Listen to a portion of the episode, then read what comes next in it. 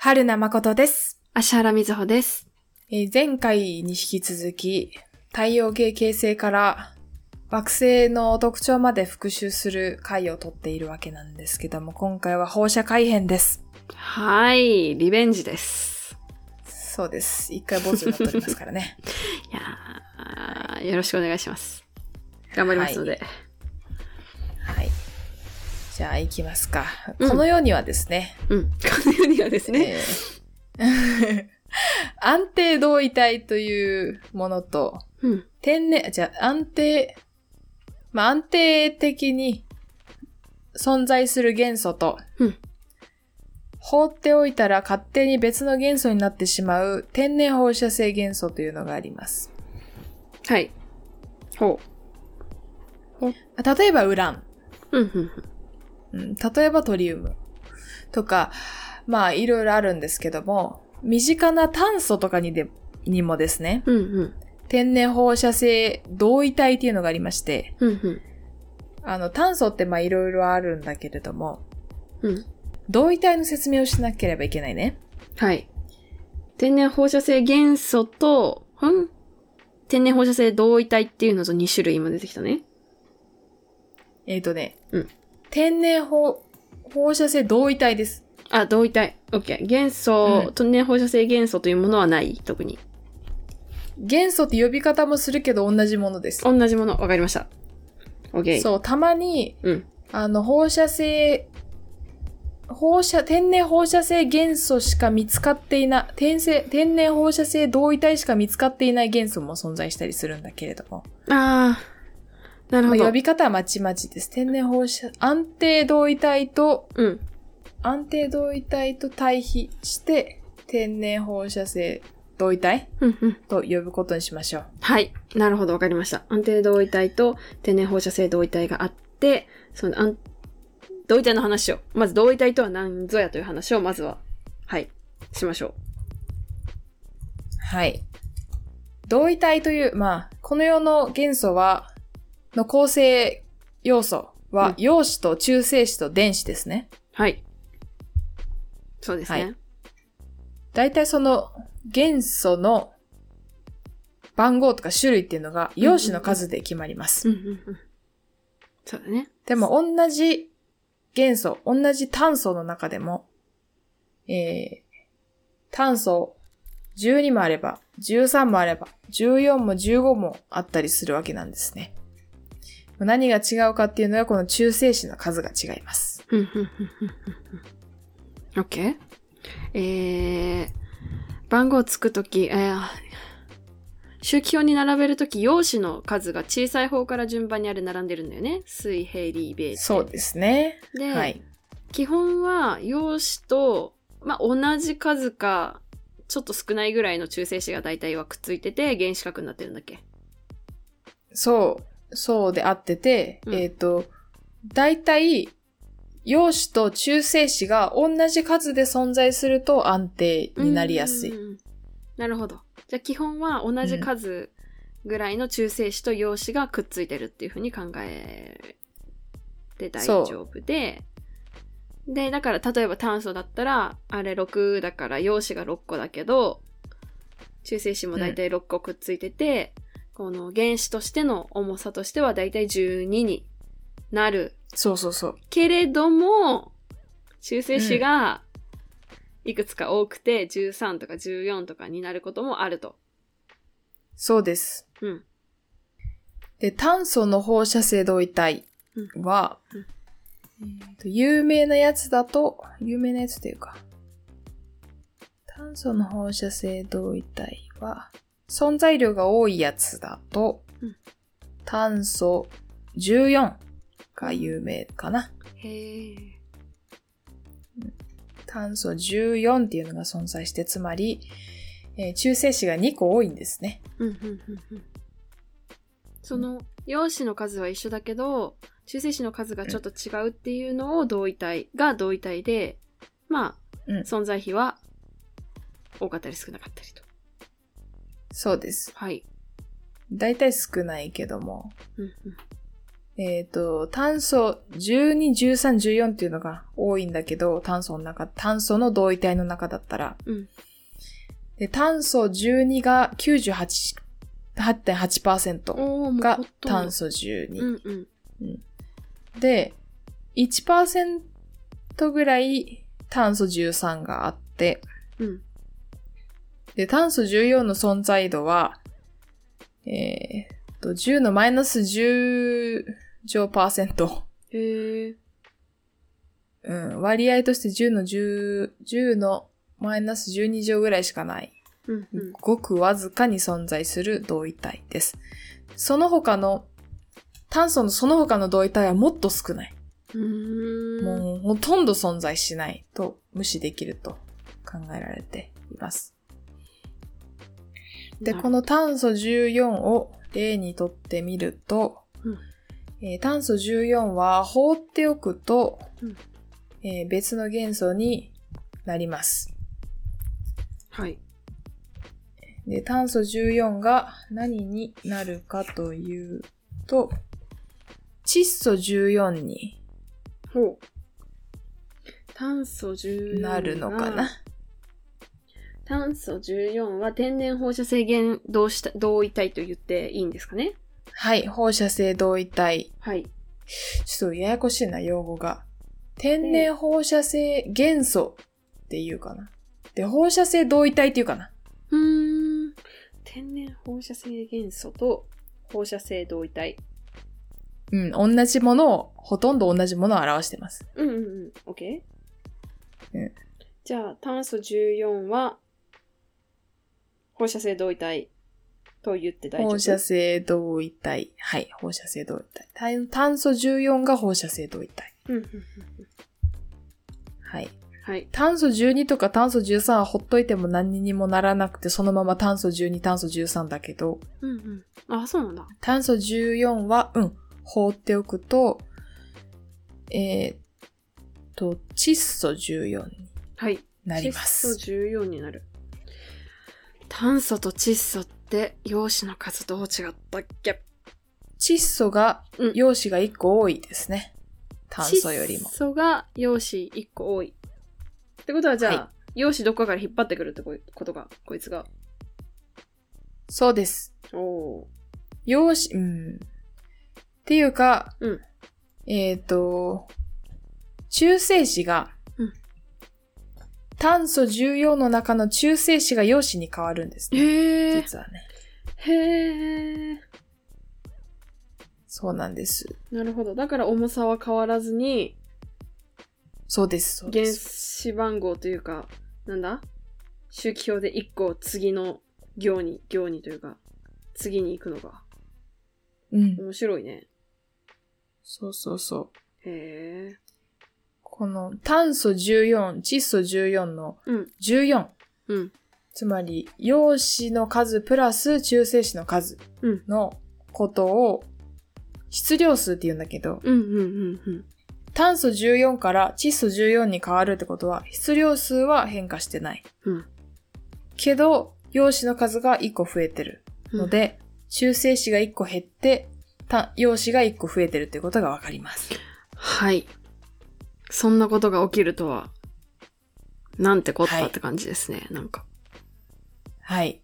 うん、これが、うん。ベ、ベータマイナスっていう種類の放射改変なんですよ。出てきたーベータマイナス。はい。ベータマイナス。いくつか種類があるうちの、ベータマイナスっていうは変い化。の仕方。そうです。はい。ベータマイナスは、あの、中性子が陽子に変わるうん。ので、質量数は変わらずに、1個右隣、周期表でいう1個右隣に移動する反応です。はい。反応っていう放射改変の種類で、この時に電子と反エレクトロンニュートリノっていうのを放出します。わからない。ちょっと待って。で、この、うんうん。はいはいはい。必要数そのままで、えー周期表では1個右に移動。右に移動ですね。はいはい。右にうん。一つ移動。で、この時に、えーこの時起こってるのは中性子が一つ陽子に変化してるから、まあ、だから、質量数はそのままでど、周周期表は右に一個移動。わかった。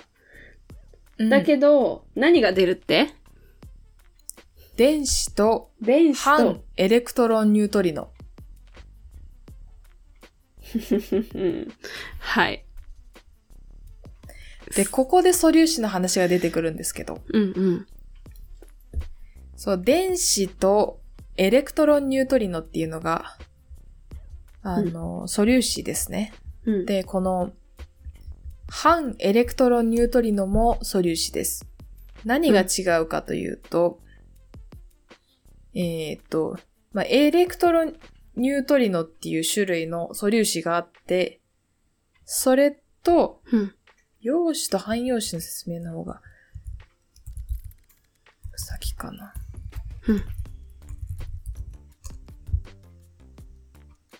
ね、反エレクトロニュートリノ。反電子ニュートリノとも言いますが、うんうん。反電子ニュートリノとは、難しいよ、素粒子。難しいだろうよ、そりゃ。そら難しいさね。だからもう名前だけでも難しそうだもん。名前からして難しそうだもん。エレクト、反エレクトロンニュートリノは、エレクトロンニュートリノの反粒子というやつです。なんか、名前的に OK? うんうん。で、これがね、うん。あの、電子とか陽子だったらね、簡単でね、うん。電子は、うん。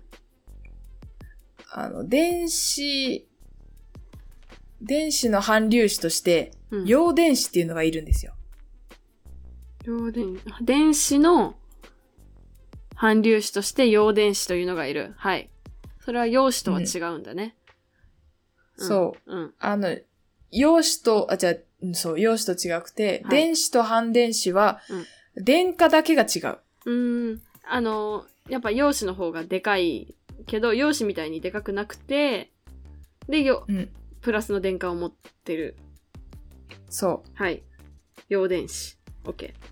そう、陽電子っていうのがいる。うん、うん。でも、エレクトロンニュートリノは、うん中性らしいのね。 だからさ、うんうんうんもう、私にしてみたらさ、うんあのあ、エレクトロニュートリノと反エレクトロニュートリノの違いがもうほとんどわからない、ほとんどわからないというか、ないうんに等しいんだけれどうも、ん、うん。なんかそんな風にまあ聞でこえも、る。べん、うん、まあよくわからないけど、あの、エレ反エレクトロニュートリノを出すという風な理解らしいです。ベータマイナス崩壊では。うーん。エレクトロンニュートリノは、えっ、と、中性子の電子バージョンみたいな感じ中性子の、電子バージョン重さが電子ぐらいってことそうなのかな。まあ素粒子だからね。中性子もで、あの、陽子もうん。素粒子ではないんですよね。うーん。電荷を持ってない電子っていう言い方の方が合ってる。電気を持って、そう、た確かにそうかも。うんうんうんうんまあ多分別物なんだろうけど、あのほら、スピンとか聞いたことあるない素粒子のない。うんスピンとかね、いうのがありまして。あの、くるくる回るのうん、そう。なんかそういうのがあるんですよ。私も深くは知りませんけども。うん素粒子に興味を持ったらね、ぜひ。まあ素粒子の一般向けの本ってね、結構あるんだけど。あ、あるんだあるあるある。それまあちょっと読んでみたらいいかなと思いますね。夏休みの自由研究にね。レベルが高い。子供、大人問わず読んでみたらいいと思いますけれどオもッ。ケー、素粒子は、まあ、えっ、と、まあ何が言いたいかというと、さっきの炭素14から窒素14になるのが、ベータマイナス崩壊っていううんうん。放射改変の一つ、種類の一つで、はい。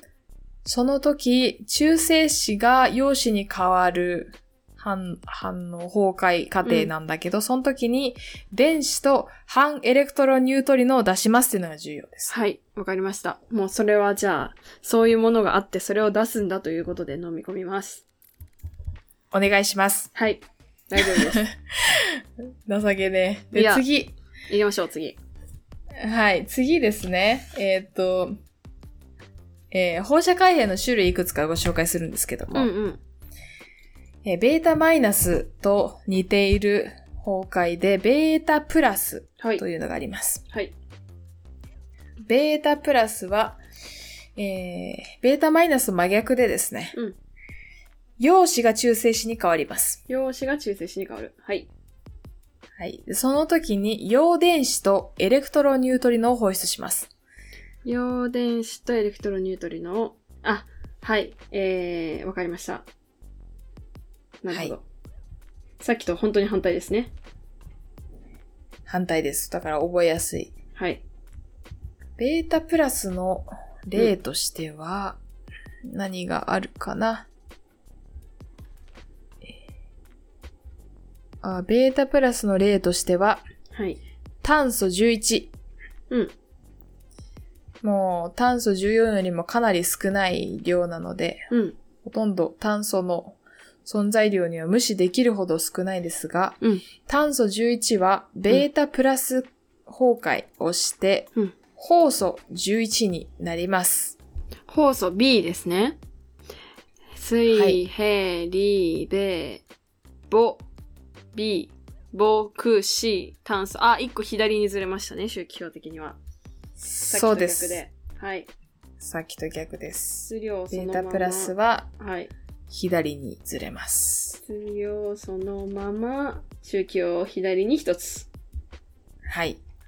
はい。で、次、別の放射改変。次のうんう放射改変はアルファ崩壊です。ん。はい、アルファ崩壊。これはうん。ヘリウム原子核を出します。ヘリウム原子核を出す。えー。えー放射性、うん。えー放射性元素、天然、天然放射性元素、放射性同位体からうん、うん、うん。がありまして、崩壊、アルファ崩壊を起こすと、えーヘリウム原子核を失います。つまり、陽子2つと中性子2つを失いますので、はい。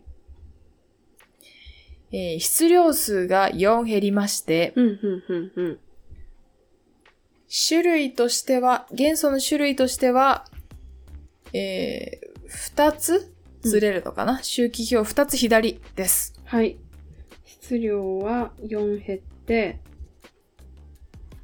そうだよね、そりゃ。陽子2つと中性子2つなくなるから。で、周期表は、えー、2つなくなるんだから、左に2つずれる。うん。はい。なるほど。大丈夫。ついていけてる。これの例としては、はい。ウラン238がいいかな。なら238。うん。はい。ウラン238がアルファ崩壊すると、うんトリウム234になります。トリウムってなん、なんだっけな、なんで略したらいいの th。 th。OK。th。230? えー四4。お、4か。ん ?4 か。あ、そっか、4か。4減るんだおかもんしいねこと言。ったそうだそうだ。4減るんだもんね。そうか、質量そう4減るから、4減ればいいん だ。すごい。 4減り今、ます焦らなく言っちゃった。うん。OK? 了解、了解です。で、ウランの、うんまあ、陽子の数、原子番号が92で、トリウムが90なので、うん、うん、うん、うん。 2つ左ですね。そうですね。2減りましたね。はい。はい。これがアルファ崩壊。はい。で、次がエレクトロンキャプチャー。おまた新しいの来た。はい。うん。これは電子を獲得します。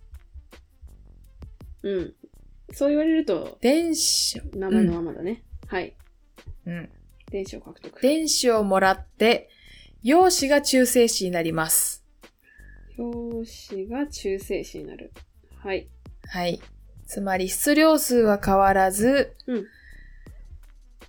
えーっと、陽子が中性子になるから1個陽子が減るので、原子番号が1個減るので、周期表の左に1つずれます。はい。はい。っふんふんふんふん。ていうのがエレクトロンキャプチャー。この時にエレクトロニュートリウムも一緒に出ます。放出されます。あ、出てきた、もう一回。はい。うんということで、アルファ崩壊、ベータマイナス、ベータプラス、エレクトロンキャプチャーの4つはい。が重要ですね。わかりました。えー、はいアルファから順番にもう一回確認すると、アルファは、えーヘリウム原子核をなくすから、陽子2つ、有性子、中性子2つをなくすから、質量4減って左に2つずれる。で、ベはいータプラスは、えー陽子が中性子に変わるので、質量そのまま周期表は左に1つ。で、ベータマイナスは中性子が陽子に変わるので、しえー周期表では右に1つ増える。動く。はい。エレクトロンキャプチャーは、その名の通り電子を1個得て、で、陽子が中性子に変わるので、質量そのまま左に1つと。合ってますか左に1つ。そうですね。はい。はい。あれ、ベータ、今さ、ベータプラスを先に言ったっけベータプラス先に言った。あ、じゃあ合ってました。あ、よかはっいたです。ありがとうございます。はい。周期表と質量の話だけでいくと、ベータプラスとエレクトロンキャプチャーは反応の結果としてはちょっと似てる感じになるってことだよね。うん、そうだね。 OK。うん。 OK。で、こういうほ、まあ、様々な放射改変の種類があるんだけど、うんうん。こう天然放射性元素、まあもしくは放射性同位体うん。っていうのは、うんあの、放射改変の種類と、うん。その時間うん。が決まってて、うん。うん。うん。こんだけ時間が経つと、放射改変が起きますっていう、時定数が決まっているんですね。うーんそれ、を、うん、それを、それを、半、うーんと、半減期というん半減期という尺度で、うん、と見積もられることが多くて、半減期というのは、天然放射性元素を放っておいたら、うん。うん。半分の数まで減っちゃうのが、えー半減期です。半分の数まで減っちゃう時間うーんを半。減期と言います。はい。はい。うん、これが、まあ、いろいろな同位体、放射性同位体ごとに違う。ということになってます。うーん。氷の溶けるスピード的な。うんうん。まあまあ、そんな感じだね。確かに。で、うん。えっ、と、例えば、ウラン238の半減期は44億6800万年おです。はい。だから太陽系がうん。始まって、だいたい今、ようやく半分になったっていう感じですね。うーん。それさ、えっと、半減期ってどうやってわかるの、これね、難しいんだけど、うんあの、放射性と、まあそもそも放射性同位体なんだって、うん。こ、これくらいあの、半減期が長いやつだったら、そもそも放射性同位体なんだって気づくこと自体が難しくはあるんだけど。ああ、変化がわかりにくい。そりゃそうそうだよね。44億年かかって半分なんだったら、そんなね、10分や15分見つめてても何も変わんなさそうだね。そう、しかもウランって存在量すごい少ないしね。へえ。うんだから、すごい難しいんだけど、うんでも、あの、まあ、減ってるなってことに、高精度に気づけたら、うん天然放射性元素うん。っていう認定されますね。うーん。うん。半減期か。何かと何かをきっとそう比でべすて、えーっと、なんて言うんだろう。こう、傾き的な、こう、減り方の傾きみたいなのをこう、出してピーって やる、伸ばすイメージなのかうんな。うんうん。そうそうう。んあの、放っておいても減らない安定度位体うんうん。とその量を比べて、比率だね、存在比を比べて、うん。うんと、存在比か。うん。比べて、岩石の年代測定とか、いうのに使われます。うーん。まあ、どういう風にやるかっていうと、例えば、うんと、カリウムアルゴンっていうと、うん。カリウムアルゴンの年代測定が、まあ、どういう風にやるかっていうと、えー鉱物の中の、岩石の鉱物の中の、うん。カリウムとアルゴンの同位体比を求めます。うん。で、カリウム40っていうやつが放射性同位体。はい天然放射性、じゃあ放射性同位体で、うんえーカリウム40は放っておくと、うーんと、エレクトロンキャプチャーでアルゴン40になります。はい。カリウでムアルゴン40は安定です。うん。うん。安。定同位体です。はい。ので、放っておいても全く変わりません。宇宙の初めから最後まで、えっ、と、同じ。ななんだけどうんそう、カリウム40がアルゴン40になることによって、アルゴン40の数っていうのは増えます。そうですね。うん。増えますね。変わりますね。その日、それを見ていきます。うーん。それ変わ鉱っ、物中の、うん。うん。うん。それって岩石の中で冷えて固まったらその改変は止まったりはするんですか止まりますね。あ、はい。はい。止まると考えてください。はい。OK です。はい。で、そうね。かいろんな鉱物をと持ってきて、うん。カリシカカリウムとアルゴンの比率をとって、うん。で、横軸、横軸、固まった年代かなその岩石が。えっとね、横軸が何でね、言ったらいいんだろえっと、う。うん。アルゴンって、元素、き元違う元素、原子番号がうん、 18なので、はい。安定、一番存在量が多いのは、アルゴン 36? うーん、倍だかならんでね。はいはいはい。そう。でよく、その、岩石の年代測定で使われる図って、横軸が、アルゴン、アルゴン、36分のうん。アルゴン38。うん。で、縦軸が、アルゴン36分のアルゴン40ってう。いう、この一番多い同位体うん。で、うん。その割合をうん。うん。比較する方法で、はいはいはい。で、アルゴン40は時間とともに増えるわけですよね。カリウムがアルゴンになることによって。うん。なるほど。だけど、うん。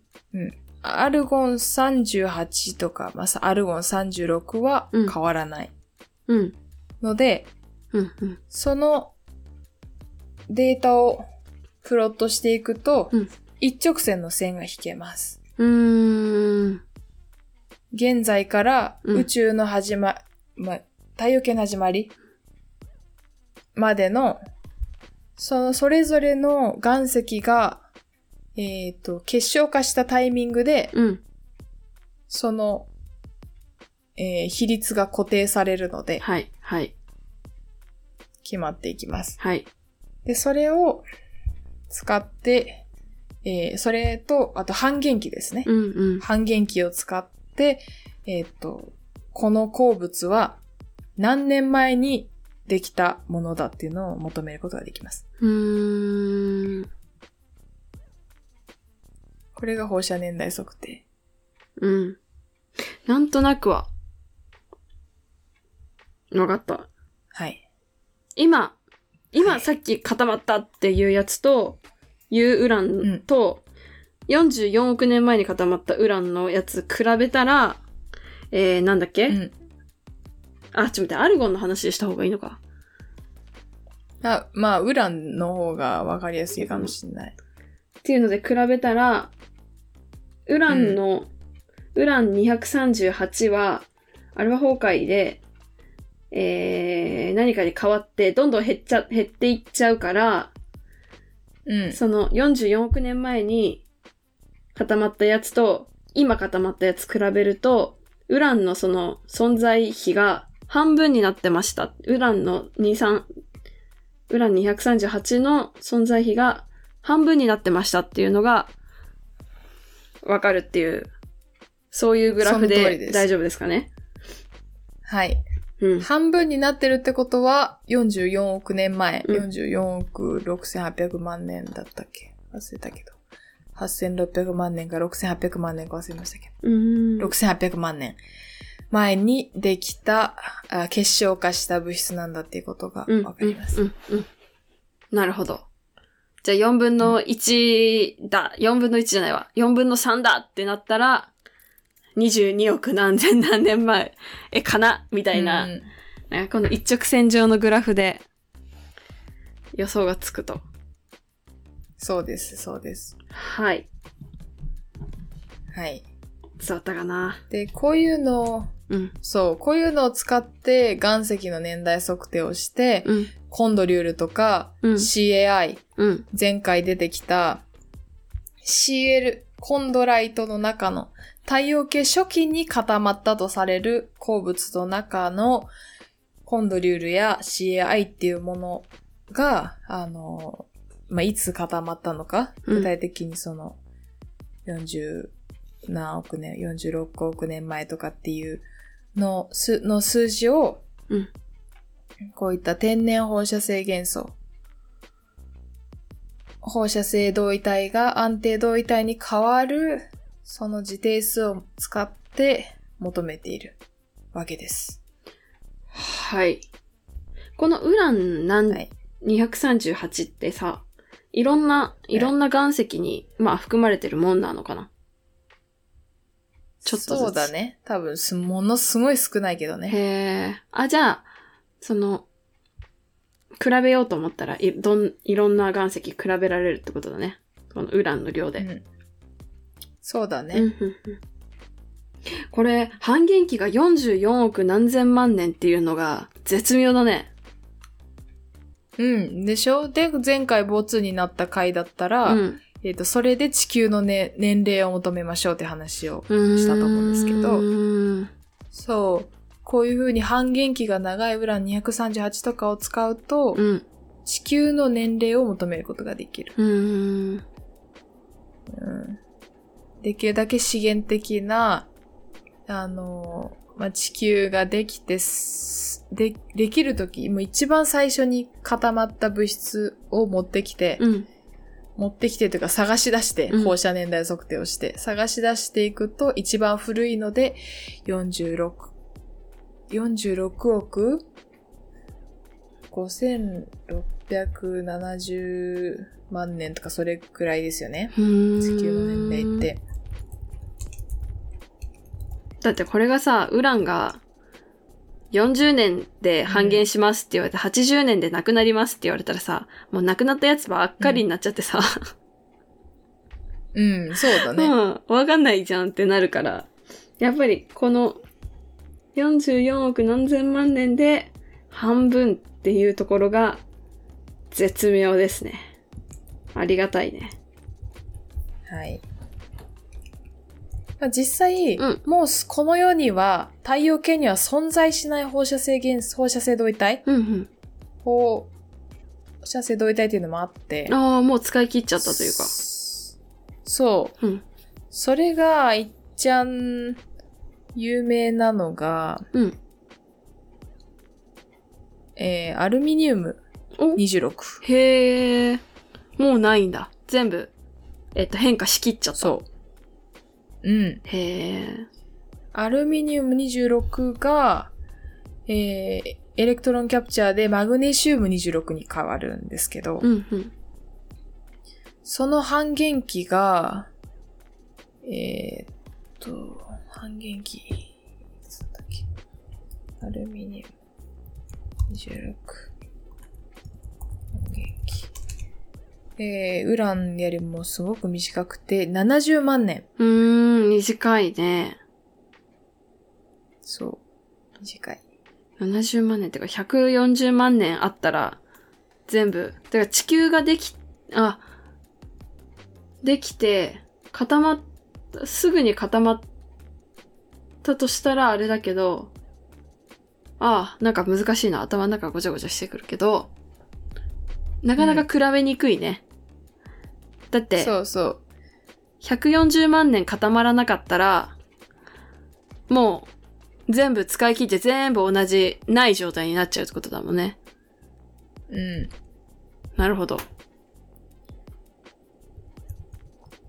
確かに。ちょっと、アルミニウム26で何がわかるのかを、じゃあ今度喋りましょうね。おー。今、パッと話が出てこないので。うん。ただね、その宇宙の特定の年代の、えー、特定の時期に起こった、うん。えーイベントの年代測定には、このアルミニウム26っていうのが使われるんですよ。うーん。もうすでにないんだけど、うんあの、マグネシウム26の存存在量とかそういうのを使ってうん求められているので、アルミニウム26で何がわかるかを、じゃあ今度喋っていこうと思います。はい。今度しら、今度までに調べておきます。はい。ということで、今回は放射改変、放射改変のお話だったんですけど、うん。どうですかね前よりはわかりやすかった。そうだね。前よりはわかりやすかった。多分いろんな、よこう、かっあのーなんて言うんだこまごました要素を多分取り除いてくれて、すごく、あの、初心者には分かりやすかった。まだ。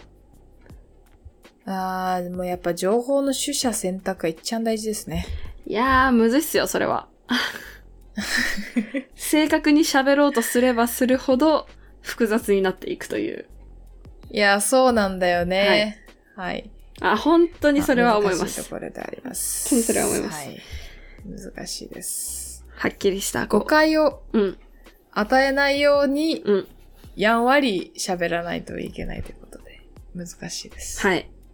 分かりやすさと正しさはなかなか両立しないところがありますね。そうですね。でもまあ、でもいき分かなったより、うん。そう。ね、いきなり大学で習うか化学とか物理とかの話出されてもびっくりすると思うので。うんはい。まあ、エレクトロンニュートリノで十分びっくりしたけどね。エレクトロニュートリノ。そうね、素粒子の話もね、あの、今後、うん面白い、面白い話あると思うんで、うん。素粒子だったら、あれだよね、あの、なんだっけ、あの、もっと宇宙の始まり。今太陽系の話してるけど、うんうん。ね、もっと宇宙の、 もっと宇宙の始まりって語彙力があるんです けど、太陽系より宇宙そのものの。そう、ビッグバンとか、そういう話になってくると思うのへで、ーあの、素粒子講座みたいなのも、やったら面白いかもしれませんね。ですね。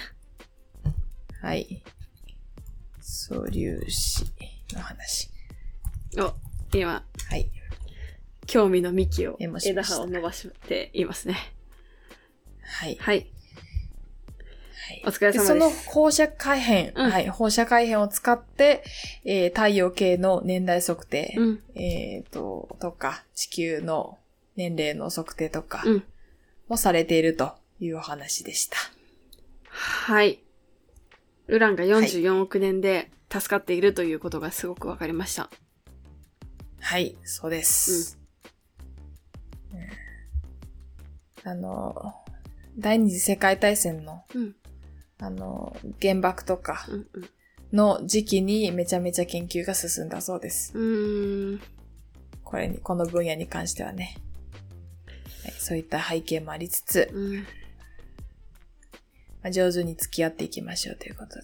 うんとですねどう使うかですね、本当にね。うん本当にそうです。原発再稼働の話今回はもあるしそうだうん。うん今回はそんな感じで終はいわっていこうと思います。い。はいえっと、次回は、じゃあ地球の材料はどうなんだいとか、他の惑星の材料はどうなんだいっていう話にうんようやく移っていこうと思います。はい太陽系から個々の惑星の方にはい。はい総集編らしいですねはい。はいではありがとうございましたあ。りがとうございました